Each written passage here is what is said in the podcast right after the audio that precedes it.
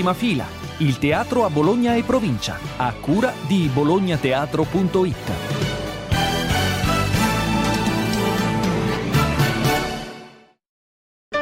Prima fila, calendario degli spettacoli. Ben ritrovati da Carlo Magistretti. Al Teatro Arena del Sole il 25 e 26 marzo l'attesa di Remo Binosi con Anna Foglietta, Paola Minaccioni, regia Michela Cescon. Al Teatro Duse dal 24 al 26 marzo Non è vero ma ci credo di Peppino De Filippo con Enzo De Caro per la regia di Leo Muscato. Ai Teatri di Vita dal 22 al 27 marzo Il mio amico Hitler di Yukio Mishima per la regia di Andrea Adriatico, una produzione dei Teatri di Vita. Al Teatro La Casa del Popolo di Castello d'Argile il 24 marzo 70 volte 7, drammaturgia originale di Controcanto Collettivo. Prima fila, magazine.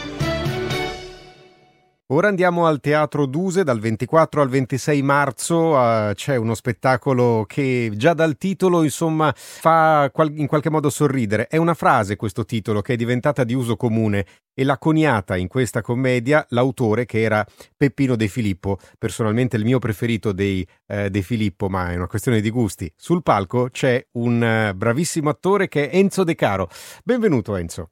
No, benvenuto, bentrovati a tutti. Volevo dire anche che Peppino De Filippo non l'ha dedicato perché adesso in questo periodo viene molto utilizzato il titolo della commedia dai tifosi del Napoli eh, per questo scudetto che sta arrivando di calcio, quindi non è stata creata apposta per il calcio, per il campionato, per quest'anno, insomma è, questo è un accident, questa commedia nasce appunto eh, cento eh, anni fa, esattamente cento anni fa, quando come tu hai, hai citato Peppino la, lavorava, viveva e scriveva insieme ai suoi due fratelli nell'ambito del teatro dei De Filippo, anche se l'ha firmata lui in realtà questa commedia, però nasce in quel alveo di genialità, in quella convivenza formidabile che è stata quella con i fratelli Edoardo e Titina. Anche alcune commedie di Edoardo, che poi Edoardo ha firmato da solo, come Natale in casa Copiello ed altre, nascono nel momento in cui i tre fratelli sono insieme formano il teatro estremamente innovativo, il teatro di De Filippo, e ecco, sono stati anni d'oro per loro e anche per il nostro teatro. E direi per tutta l'Italia e la cultura italiana, perché insomma il teatro è cultura, insomma è questo che noi cerchiamo di raccontare eh, giorno per giorno. In eh, questo spettacolo in particolare il protagonista è naturalmente superstizioso, come eh, dice il titolo. È un personaggio che quindi di questa superstizione diventa diventa un po' vittima, un po' succube. È un po' come nelle tragedie greche, è proprio il eh, protagonista del, di quella che per lui è una vera e propria tragedia, non solo per lui, anche eh, per i suoi familiari, per le persone che gli stanno vicino, eh, anche mm, per tutti tranne che per il pubblico, perché invece la, la, la commedia è un meccanismo a odorogeria di, di comicità dove i De Filippo, ma in questo caso Peppino, danno proprio uh, lustro a tutta la loro genialità comica, però senza tralasciare, siccome loro ci tenevano a, a, ad allontanarsi dalla vecchia farsa scarpettiana, loro genitore e anche i nonni, insomma c'era tutta una tradizione in cui certo si rideva e basta, c'è comunque invece una, un approfondimento dei, dei, caratteri, dei personaggi, della psicologia di, questa, eh, di questo talebanismo della superstizione del protagonista che come tutte le estremizzazioni eh, porta male soprattutto a, a, chi ne è il protagonista e, e, rende la vita impossibile a lui stesso e, a, e agli altri. Tutto questo però ecco, diciamo che eh, noi è il terzo anno che portiamo in giro questa, questo spettacolo, questo che succede in una in una caterva di eh, risate e di applausi per tutti i protagonisti. Luigi De Filippo poi negli anni successivi ha ehm, ambientato questo eh, spettacolo cambiando il, il, tempo storico in cui è, è, stato ambientato. Anche voi avete fatto la stessa cosa, avete ambientato la, il racconto negli anni Ottanta. In realtà il primo a fare questa operazione è stato proprio Peppino, che quando ha ambientato, sua, quando ha recitato, ha portato in scena la sua commedia negli anni 50, l'ha retrodatata di una ventina questi 30 anni. Lo stesso ha fatto suo figlio Luigi e quindi noi abbiamo eh, proseguito questo vezzo, però anche con un, un obiettivo dichiarato di andarci a cercare quella, quella Napoli degli anni Ottanta eh, ancora più piena di contrasti di quella che normalmente ancora oggi è la, è la nostra città. Diciamo, gli anni Ottanta sono stati proprio l'ombra delle, gli anni dell'estrema luce e dell'estrema ombra, dove eh, Napoli aveva contemporaneamente, eh, con qualche anno dopo, c'era so, il presidente napolitano che era di Napoli, il capo della Camorra che era Cutolo che era napoletano. E l'istituto filosofico Sororso Benincasa e la Federico II con 800 anni le università però poi c'era Gomorra. Cioè è stata proprio la città delle luci e delle ombre. E in questo mh, mm, sistema dove il bene diventa più bene il male diventa più male si inserisce perfettamente proprio la vicenda di questo, mh, mm, di questo protagonista, di questo Gervasio Savastano della sua piccola azienda e della sua vita tormentata dall'incubo della superstizione. Enzo, hai citato la tua città, Napoli, eh, dicendo che era una città delle luci e delle ombre, ma io ho l'impressione che Napoli sia comunque sempre eh, stata un po' una città di grandi opposti, no? Ci sono grandi problemi, ma anche grandi eh, gemme. Poi negli anni Ottanta, vabbè, tu eh, sei stato protagonista insieme a Lello e a Massimo di un momento anche importante del teatro che, di un nuovo teatro in qualche modo che nasceva. Cos'è per te la comicità? Cosa ti fa ridere? A me personalmente mi ha fatto sempre ridere e divertire, ma anche nella vita privata, non soltanto sulla scena, quello che non ti aspetti che succeda. Questo dovrebbe essere sempre il viatico ma non solo di un, di un, attore comico, di qualunque fa, di chiunque voglia fare eh, scrittura, messa in scena, cioè di occuparsi e di essere lui stesso o lei stessa per primo spettatrice di qualcosa che non si aspetta che succeda che può essere una cosa che crea tensione se si sta parlando di una cosa drammatica e invece ovviamente di cose comiche se si parla di una cosa brillante. Poi ho avuto la, la, la fortuna, il privilegio di condividere per anni la vita privata e la scena con l'Oscar alla carriera, con il maestro di tutto questo, perché il teatro e la scrittura di Massimo Troisi era sempre in, impregnato di questo non sapere cosa dirà adesso.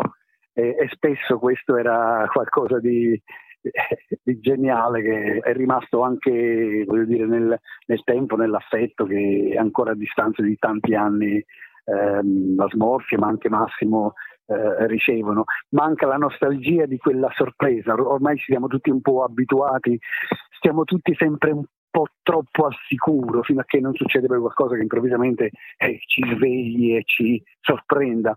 Però far succedere in scena, il, eh, questo ha a che fare proprio col meccanismo comico, quando ci si riesce, è bello sia per chi lo fa, per chi lo interpreta, ma soprattutto per chi eh, lo riceve. E il teatro è per questo ancora il luogo vivo dove tutto questo ogni sera si ripete, in una convenzione dove si sa che tutto è, è finto, ma non c'è niente di falso. Ecco, questa è il, la complicità che si deve creare tra uh, gli attori che stanno sul palco e gli spettatori che stanno uh, in, platea. Fino a che ci sarà questa complicità, il teatro non avrà concorrenza. Io non temo i social, le persone sono preoccupate, ma i social, il virtuale da remoto, uh, con tutte le nuove tecnologie che ci saranno e ci potranno essere, il teatro da 2500 anni sarà sempre il teatro, il posto di incontro di energie che si scambiano e si rinnovano eh, reciprocamente, quindi eh, non, temere, non può temere in alcun modo di essere messo in soffitta. Sono assolutamente d'accordo. Chiuderei con una risposta rapida e secca all'ultima domanda, te l'avranno già chiesto, in, interpretando Non è vero ma ci credo. Sei superstizioso?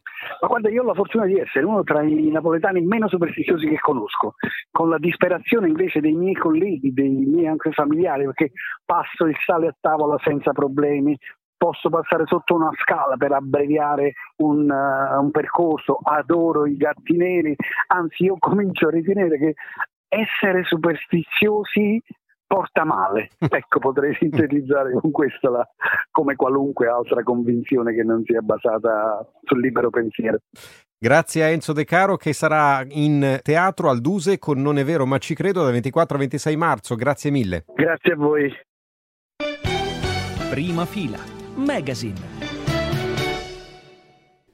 Oggi parliamo di una mostra a Palazzo Fava a Bologna molto particolare, interessante, di un pittore dell'Ottocento che forse avete sentito nominare, ma può essere un'occasione per conoscerlo di più. È Giovanni Fattori. Il titolo della mostra Fattori, l'umanità tradotta in pittura. Elisabetta Matteucci, curatrice eh, di questa mostra. Eh, perché l'umanità tradotta in pittura?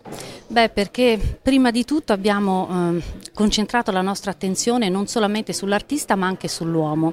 Eh, le sette, sette sezioni che, con cui si articola questo diciamo così, percorso iconografico eh, hanno tenuto conto e abbiamo cercato di far dialogare le opere esposte, che sono più di una settantina, con eh, gli episodi della vita del pittore, poiché ogni opera è stata scelta proprio mh, in maniera ragionata come espressione di un certo periodo della sua vita. Eh, e quindi quello che ne è emerso è un ritratto a 360 gradi del, del pittore. Um, il periodo di Castiglioncello, per esempio, è un periodo eh, nel 1867 importantissimo nella sua vita, poiché egli si reca a Castiglioncello sulla costa tirrenica, cogliendo l'invito del critico amico Diego Martelli, che ha appena ereditato una tenuta da parte del padre, e eh, invita i pittori macchiaioli. Fattori può andarvi all'indomani della propria vedovanza, rimane vedovo dalla prima, prima moglie moglie e là ritrova, diciamo, rinfranca lo spirito e comincia a dedicarsi nuovamente alla pittura realizzando le opere della cosiddetta scuola di Castiglioncello perché lì la tenuta di Diego Martelli diverrà sede di un grande cenacolo dove eh, andranno appunto fattori a partire dal 67 ma ancora prima vi sono abbati, signorini, Michele Tedesco quindi una sorta di comune dove i pittori vivranno nutrendosi di eh, luce, di aria, di paesaggio e di pittura. Ci sono moltissimi dipinti che arrivano da collezioni private, eh, più di una trentina ci raccontavi. E, mm, e, poi ci sono altre cose, altri dipinti che arrivano da luoghi dove abitualmente non si possono... Eh, non si può entrare, quindi non si possono vedere, come questo che abbiamo alle nostre spalle. Eh beh, un merito eh, di questa mostra è quello di rendere visibili opere che sono eh, altrimenti conservate in, eh, in, in residenze private che non sono eh, godibili e fruibili dal pubblico. Um, i prestiti, tra i prestiti istituzionali ovviamente l'opera eh, che ci è stata gentilmente concessa ed è la prima volta che viene eh, esposta al pubblico, è una sorta, il, il quadro della cosiddetta Corte Costituzionale, l'appello dopo la battaglia, come potremmo definirlo? Uno special guest. Certe volte le mostre si fanno su un, un ospite eh, d'eccezione. Ecco, io credo che questo quadro qui, eh, del quale avevamo conoscenza dalle fonti, dalla critica, ma non l'avevamo mai visto, forse già da solo varrebbe una, la visita alla mostra. E poi so che mm, eh, ci tiene molto agli, auto, agli, autoritratti. Sì, è l'autoritratto di eh, Fattori, è l'ultimo autoritratto, lui ne farà diversi nella propria vita, questo è l'ultimo, è una sorta, io lo definisco un testamento spirituale, perché ha uno sguardo veramente che parla, uno sguardo di un uomo che ha raggiunto mh, una certa maturità nella vita, non tradendo che era, eh, quelli che erano i suoi valori, rimanendo coerente a se stesso e mh, potendo dire di essere soddisfatto di quello che ha compiuto. A Palazzo Fava Bologna, Fattori, l'umanità tradotta in pittura fino al primo maggio 2023. Grazie mille per essere Grazie stata con noi. Buongiorno.